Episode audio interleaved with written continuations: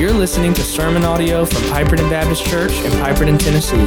For more information on how you can get connected with PBC, please visit www.pipertonbaptist.com. Turn with me to Ephesians chapter 1, verse 1. Ephesians chapter 1, verse 1. Around um, a month ago, I began praying about where God would have us in our next study as we were wrapping up our series, and I really didn't have Ephesians on my heart. I had a, I had a couple of other series in my mind that I wanted to go to, and I feel like the Holy Spirit led me to this book. And uh, most of you, you know, it's not a real highlighted book. You know, some of you know Ephesians 2 8 9, for by grace you're saved through faith, not of yourselves, it's a gift of God, not of good works, lest any man should boast. Uh, some of you know Ephesians 3 20 through 22, you know, now unto him who's able to do exceedingly abundantly above all that you ask or think. But other than that, you don't know a lot about, a lot of us don't know a lot about Ephesians, but the whole book is beautiful the whole way through. To me, it, it reads different than all of, other, of Paul's other letters. It's almost like a psalm in the New Testament. And uh, Bible scholars have said some wonderful things about this book. William Barclay calls Ephesians the queen of the epistles. Epistles are obviously the letters that Paul wrote. The English poet Samuel Taylor Coleridge termed this book the divinest composition of man because as he believed it embraces first those doctrines peculiar to Christianity and then those precepts common with it in natural religion. And really, there's six chapters in Ephesians, and the first three kind of focus on theology, and the second kind of focus more on the practical application of that. Uh, he says uh, this, this letter is uh, a guy named John Mackay, a former president of Princeton uh, Theological Seminary, who was converted at the age of 14 by reading the book of Ephesians, called it the greatest, maturest for our time, the most relevant of all Paul's writings. He says this letter is pure music. Ruth Paxson uh, called Ephesians the Grand Canyon of Scripture, meaning that it's breathtakingly beautiful and apparently inexhaustible to the one who wants to take it in. C.H. Dodd said it represented the crown of Paulinism. One writer said that it's the distilled essence of the Christian religion, the most authoritative and most consummate compendium of our holy Christian faith. Some have described it as a heavenly panoramic view of salvation. So, a lot of accolades go to this book of Ephesians. But for me, the one that's most important is in the opening verse, and it's these two words in Christ. We'll read this in just a moment. In Christ. And so that's why I've t- entitled this series A New Identity. Uh, we could call it a, a, new location or our position in Christ, but your ID always includes your location, your address. Uh, I have a Tennessee driver's license, and my name's on there, my ID's on there, but my location, my address is as well, uh, whether it's a hunting license or whatever it is. Even when you pay uh, credit cards or debit cards out of state, or you know when you're traveling, you got to sometimes put your zip code in, right? Uh, but the, the reason I see Ephesians as a book about identity is because in all of Paul's letters, he uses the phrase in Christ. Matter of fact, he uses it 165 times, uh, and uh, approximately. And, and of those 165 times, those are spread over 13 books, 14 if you believe he wrote the book of Hebrews but around 36 of those are found in the book of Ephesians. And I think it highlights who we are as believers in Christ. That's probably why MacArthur says Ephesians has been given such titles as the believer's bank, the Christian's checkbook, the treasure house of the Bible. This beautiful letter tells Christians of their great riches, inheritances, and fullness in Jesus Christ and in His church. It tells them what they possess and how they can claim and enjoy their possessions. And, church, everyone in here knows you can't claim your inheritance unless you've got proper identification. And so, my goal for us as a church family,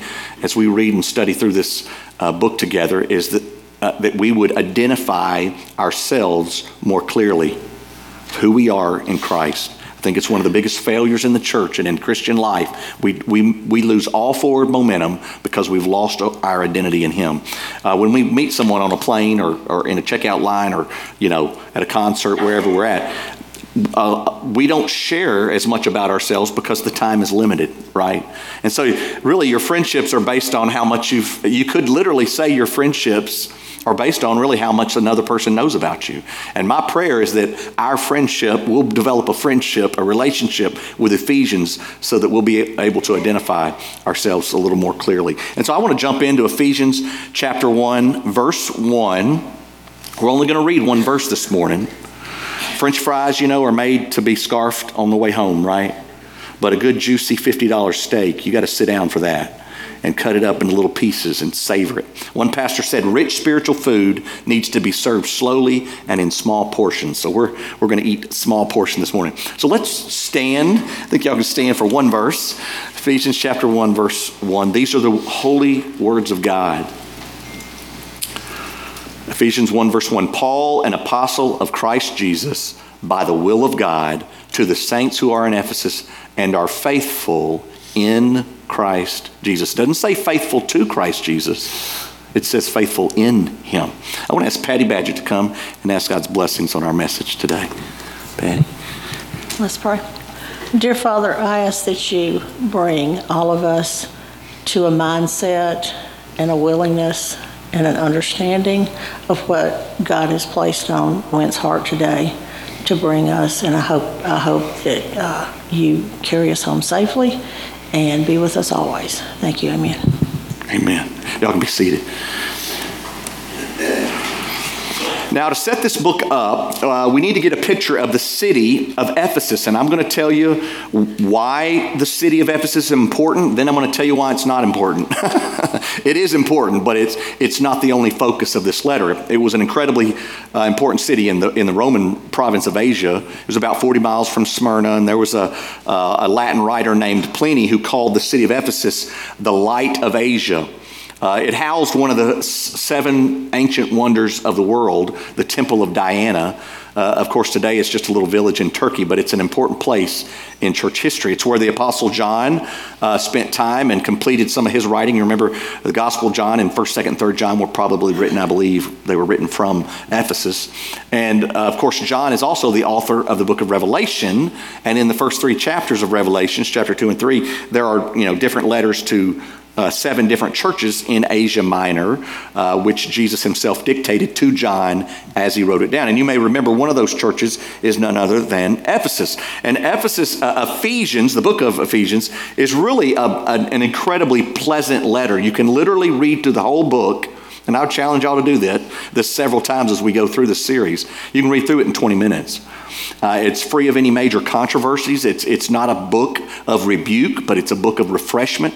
The whole mood uh, of the book is, is encouraging, it's an affirming uh, letter. Someone said Ephesians is like a child with a calm temper, but as wise as, an, as a good grandfather who has delightful insights and assuring words. So I think we're going to have fun going through this. But if we can just pause for a minute and kind of take ourselves back in time, some of y'all have seen The Chosen, some of y'all have seen uh, movies that make you recount biblical days and the way things were before printing presses and before cars and, and roads, you know, normal roads.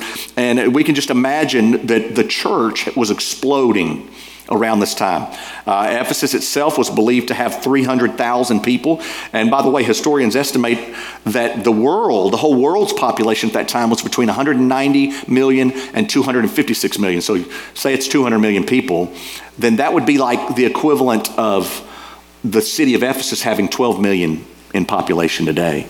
All right. And so it was a huge city. Their Temple of Diana was four times bigger than the Parthenon of Athens. It was 425 feet by 220 feet. And just to give you some perspective on that, the dimensions, if you compare it to the dimensions of an American football field, like the one where the Kansas City Chiefs uh, beat San Francisco last Sunday, the dimensions of the football field where kicker Harrison Butker broke two records for the longest field goal and combined for the most field goals ever in a Super Bowl.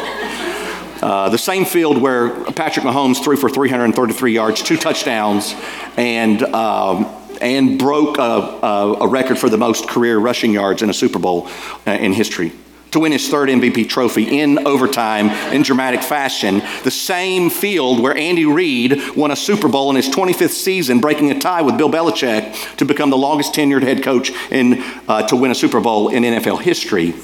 that same field, go Chiefs, that same field uh, is 300 feet by 160. So you can just get, an, uh, you can imagine how big this, this temple was. It was a rival city to Rome. It was a melting pot of Jews and Gentiles. It was a place that was extremely diverse economically uh, and ethnically. And you're asking right now, well, why does all that matter? Well, because the first uh, suitcase I want us to unpack on our road to Ephesians is, is the why.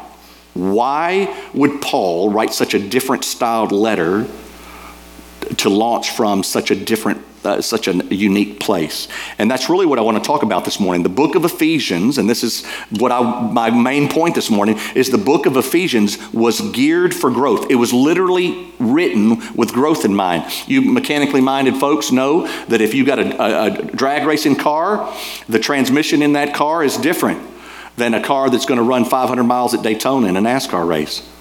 For you non mechanically minded people, you've seen the cogs on a 10 speed. There's little ones and there's bigger ones. And you have to be able to shift through those gears. If you're going up a hill, you need that little gear and lots of pedaling. And if you're going downhill, you need the bigger gears to pick up speed. And so it's the same with Ephesus. It was, it was a transmission to be transmitted. The transmission in Ephesus was built for increase, it was built for church expansion. That's the reason it's written the way it is. Uh, and I'm going to give you some reasons for that this morning. First, the early manuscripts in, of Ephesians do not include the name Ephesus. Now, I'm not speaking heresy up here, uh, but they don't. The, the manuscripts don't, the earliest manuscripts don't even have the name Ephesus in them. And I'm not trying to turn this message into some doctoral study of, of textual manuscripts and papyrus uh, from 2,000 years ago, but I'm trying to help us see how this letter came to us, came to be called Ephesians. It's most likely that Paul sent this letter with a guy named Tychicus that we won't even talk about until over in chapter 6. Uh, but he's the one, uh, he's the only person mentioned here. And so maybe Paul or Tychicus, uh, maybe a local pastor, local leaders were writing the names of the cities or towns where the letter was being distributed at the time. James Boice writes that the words in Ephesus are absent from three of the oldest Greek manuscripts the Vatican, the Sinaitic Uncials, and the Chester Beatty Papyrus, which predates them.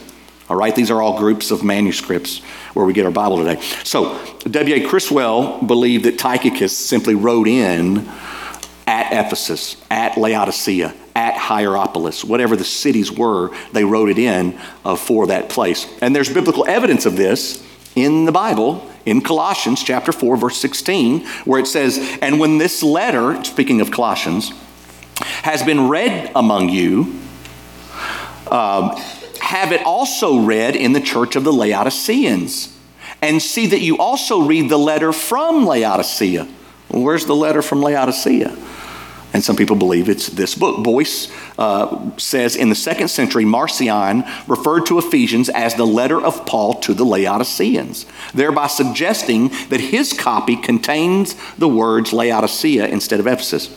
Now, there's a practical reason I'm sharing all these fun facts, so just hang with me. Uh, it doesn't discount the truthfulness of the letter, it actually speaks to the veracity of the scriptures.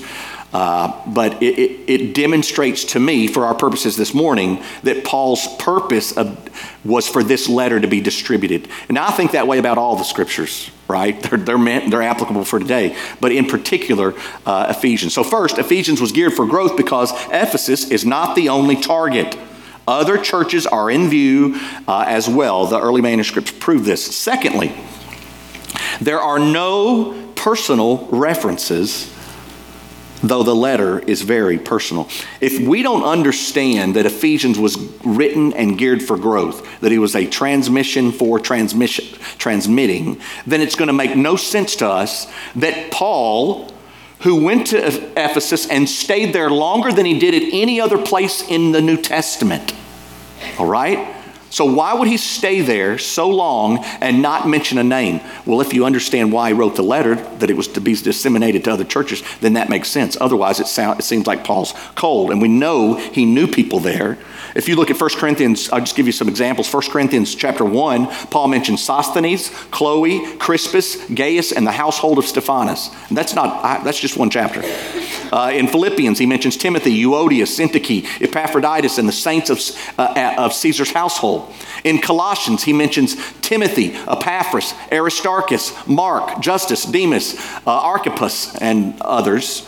And then, of course, 1st and 2nd Timothy, Titus, and Philemon. Those are books written to individual people, so that's pretty personal, all right? But in the book of, and by the way, Romans 16, just that one chapter, contains 35 individual names men and women, Jews and Greeks, all right?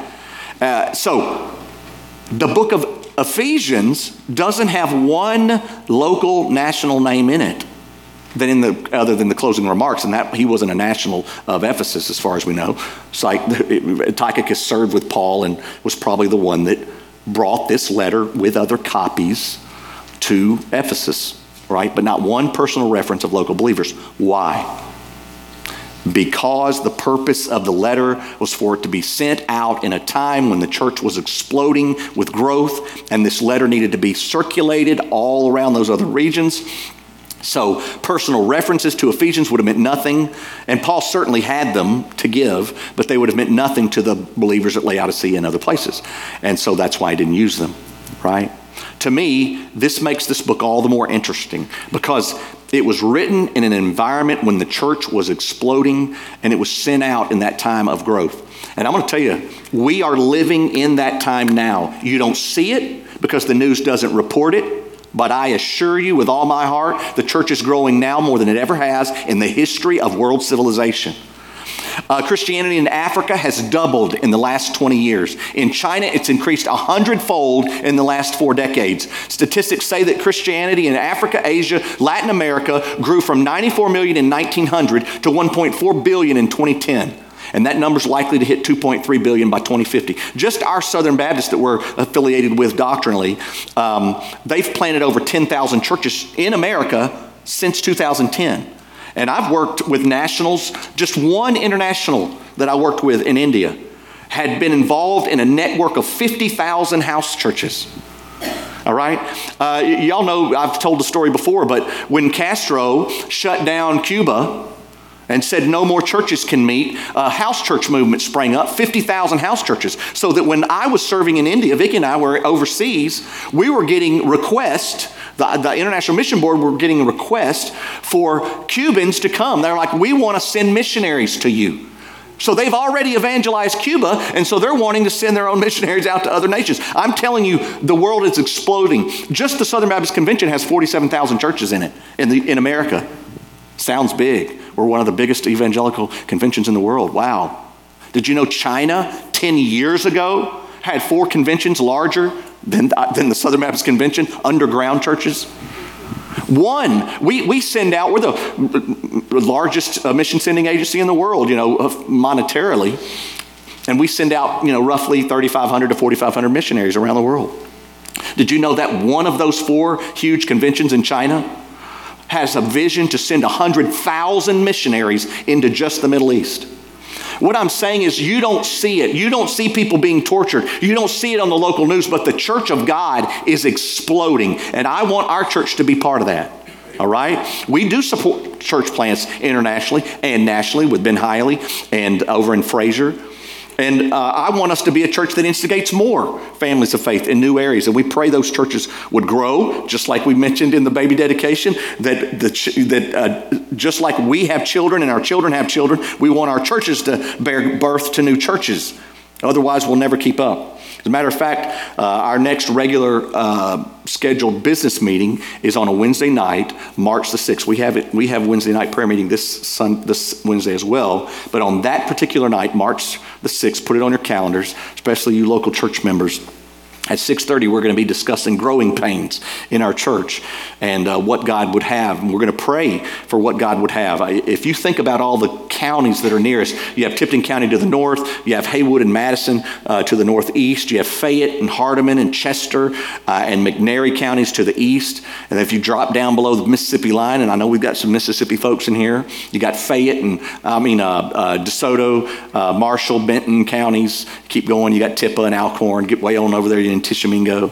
There's, there's none of those places, none of the counties around us have the, the number of healthy churches needed to properly disciple and minister to those areas. Doesn't mean there aren't healthy churches out there. It means there's not enough. And, and what I want us to understand today is that in our study of the book of Ephesians, Paul knew 2,000 years ago, we've got it. This, this group of people needs a boost in the arm. The way I'm going to write this letter is to help minister to all these growing churches. And I want us to be geared, just like the uh, Ephesians, I want us to be geared for growth. And one of the indicators of that was his lack of uh, individual names mentioned. Another indicator, number three, there are no personal rebukes or corrections in the book of Ephesians. Now, when I say no personal rebukes, you'll say, well, yeah, there's no names, so there's no personal rebukes. No, I mean there's no rebuke to the church at Ephesus. Now, Ephesus does get rebuked by John, by Jesus, via Jesus, uh, or Jesus via John in Revelation. It says, uh, Revelation chapter 2, verse 4, Jesus is speaking to Ephesus via John and in this letter and he commends them for all these good things. And he says, uh, But I have this against you that you've abandoned the love you had at first. You've left your first love. So the church at Ephesus does receive a rebuke, but not from Paul and not in the book of Ephesians. And I agree with a lot of other scholars that uh, the title Ephesians is likely because Ephesus was the first city. Uh, that the letter was that received the letter and then it went out from there i believe as the, kind of the delivery hub right? And we'll look at this in a passage of Scripture in Acts 19 toward the end of the service today. One commentator put it this way This is because uh, Ephesians is not the most situational of letters. Typically, when Paul wrote letters, he wrote to correct something, but in Ephesians, we encounter little of that. It's more reflective and less corrective. It was a circular letter distributed and read by the churches in the Asia Minor region, and therefore comes to us in a general form. Paul doesn't uh, name particular false teachers or mention specific problems in the church at Ephesus or include his travel plans as he does in other letters. As a result, Ephesians resonates with contemporary Christians because it seems Paul could have written the letter to a 21st century church. And let me just add a little caveat here about Paul's lack of correction. There is a clear pattern of Scripture that Jesus and his disciples, and certainly the Apostle Paul, are never in the habit of rebuking people or correcting people they don't know. And this, I believe, has a lot to do, I think it's directly correlated to the size of a healthy church. Meaning, how many people should one healthy local church have? I talked to somebody this week. If, if a church, what if you're in a growing area and you just want, just more and more people want to come and it just becomes a mega church? Well, when does a father tell his son, his child, when does he tell him, this is not good for you? have you ever done that as a parent? Not let your, have, your kid have something that they wanted that you know would hurt them? But what happens? What do we do in our major cities? We, we have 10,000 member churches. And I'm not here to criticize all those. I'm just saying I've been a part of those. I've been a part of uh, churches over a thousand. I've attended them and I've, I've been a member at them and I've been a pastor at them. And I don't want to criticize them, but I, I, I know God has and it will still use them, but I am speaking to what seems biblically ideal. Right? In my understanding from scriptural patterns, is that correction and training in righteousness as seen through 2 Timothy 3:16 are done most healthily through personal relationships. Part of the reason people leave church is for two big reasons. One, they either don't feel welcome at all, no one greets them, or other uh, the second reason is because people that don't know them rebuke them for their sin and confront them and don't even care about them, right? And it, it's not a sin to correct someone, but the pattern of Scripture is that correction is going to take place in the crucible of a personal relationship. In the last two weeks, I had a man in this church come up to me. I was in a meeting with this, with some folks, and he this guy dropped by to say hey to me anyway. And while he was in my office, he confronted me about something. He confronted me about something. It wasn't like a, an immoral sin, but it was something that was probably not done properly. And he was right. He brought it to my attention in a loving way. He just gently mentioned it in our casual conversation. And I received it. And I actually made a phone call that day. Sent a text and made a phone call to apologize to somebody because of the way I handled something in a meeting. And you know why I received that rebuke so well? Because I know he loves me and he loves this church and he serves this church. And I know he loves me unconditionally. So say what you want to say to me. If I know you love me, I can take it because I know you I know this guy doesn't think he's better than me. He's, he's just as sinful as me, and he, and he has that countenance when he presents himself. So that's the way a church should be. And I, you know, how big's too big for Piperton? I don't know. I, I don't know. Is it 400? Is it 500 for this local body before we start to lose people in the crowd? I don't know, but I can tell you this. When we don't know each other well enough to correct each other in Christ, we're too big. All right? That's why I call the sermon Growing Pains. The style alone in which Paul wrote highlights the fact that this was meant to be given to many other churches in many other towns. Ephesians is a book, it's geared for growth because the early manuscripts don't include the name Ephesus. There are no personal letters, though the letter is personal, and there are no personal corrections or rebukes. Lastly, it's the logical next step in Paul's church planting strategy like uh, missionaries all around the world employ strategies from the way Paul did things. All right? Uh, if you remember, Paul's Paul was, wouldn't go to a city and just share the gospel and leave. He would stay there and set up healthy churches, appoint elders, pastors uh, in, in outlying towns. They would lay hands on people and to, you know, to, as a public symbol of them uh, affirming a brother in ministry. And Paul had three different missionary journeys. we've got a picture of this up here. Um, you can, you can see that all of his journeys launched from Antioch. Remember, Paul uh, kicked his third missionary journey off in uh, Ephesus. I can't. I don't know if you can see this. Can y'all see Ephesus up there? Y'all are. I probably should have zoomed in on that. But the point is, he goes out. There it is. Right. It's a port city, right there, kind of in the middle of the map. And you can see the, the, his different journeys going out. The purple one's his first journey. He goes out short, comes back to Antioch. Second one, the yellow one, he goes out a little further, comes back. And third one, he goes out even further. And just so you know, I believe that Rome, the book of Romans, was written, this red one, I believe he couldn't keep traveling. Remember, they didn't have flights, and you know, I had to go by you know camels and, and walking and boats. And so, I don't think he could afford to waste the rest of his years coming back to Antioch for a launching place. I think he wanted to set up a new launching place from Rome, and then he was going to go down into Spain, and he was going to just, and in Africa. I think he was going to hit all those places and employ his same missionary strategy you know, but God had other purposes for him. He wanted other missionaries, the David Livingstons, to take the gospel to those places, right? So, I want us to. Eh, so, around 54 AD, he kicks off this third missionary journey in Ephesus. And I want us to jump over to Acts 19. I'll wrap up with this. Acts 19, verse 1. And it happened that while Apollos was at Corinth, Paul passed through the inland country and he came to Ephesus. There he found some disciples, and of course, the Holy Spirit was poured out, and it was incredible. And then we jump to verse 7. There were about 12 men in all. And he, this is verse 8, Acts 19, verse 8. And he entered the synagogue and for three months spoke boldly, reasoning and persuading them about the kingdom of God. So he went to the Christian places, you know, the more religious uh, centers first. Uh, verse 9, but when some, some became stubborn and continued in unbelief, speaking evil of the way, that's the Christian movement, before the congregation, he withdrew from them and took the disciples with him, reasoning daily in the hall of Tyrannus.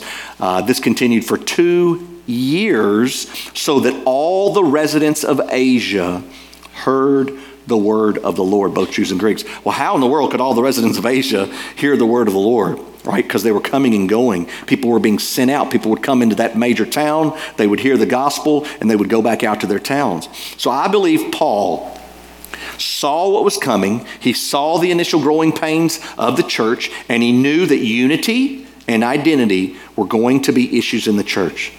And so he wanted to give this encouraging, uh, I think of it like a B12 shot, you know, those sinus cocktail shots you get that kind of give you a jump on your sickness.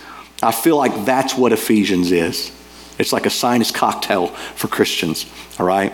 And I know this, this kickoff today has felt more like a history lesson uh, than a practical application, but I want us to see that the, the Ephesians, the book of Ephesians, was written for growth in mind. And I want us to see that as we think about our own families. Are you geared for growth? Are you geared for doing more for Christ? Are you making margins? Are you doing things in your life strategically to set yourself up for growth? Or are you just settled in and happy as a tick on a hound dog, right? What are you doing? to, to get yourself ready for growth. I believe Ephesians is going to speak a lot to what our next steps as a church will be, and I pray it speaks to you today. Would you stand?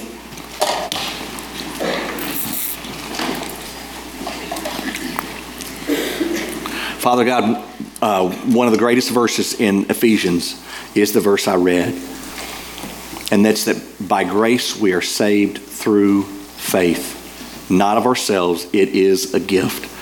And Father, you say in your word that though it is a gift, it's a gift we have to open with repentance and faith. We have to turn from our sin, from our selfishness, and say, God, I trust in you alone, not my good works to get me to heaven, not my church attendance, not my giving, not my kindness to others, not my uh, integrity. There's no one in this room that has enough integrity to get to heaven. But you do. You did. You came and you died as a sacrifice in our place. You paid our debt. And so, Father, I pray that you would help people today that have not unlocked uh, that gift, they haven't opened it yet. I pray they would turn from their sins, ask you to forgive them, and call on your name in this moment, in the quietness of their heart. I pray they would, you would lead them to make that commitment public. If not today, one day. You say that if we confess you before men, that you'll confess us before our Father in heaven. And I believe that's going to take place. That somehow the names of believers are going to be spoken in the kingdom of God before the angels of heaven. So I pray that you would let no one leave this place today without calling on your name. I pray for others that may just need to repent of sins, as that maybe they're believers, but they've just got some baggage in their hearts they need to confess to you. I pray for others that may want to join this church and be a servant and serve you even more as the day, the end draws near, God. I pray that we would be found serving you, whether it's changing a diaper in the bed babies or teaching a class or, or helping weed eat, whatever it is, God, I pray that you would send people to us that we need to teach, to serve, and to bring more people to you. I ask these things in Jesus' name. Amen. This has been sermon audio from Piperton Baptist Church in Piperton, Tennessee. For more information on how you can get connected with PBC, please visit www.pipertonbaptist.com.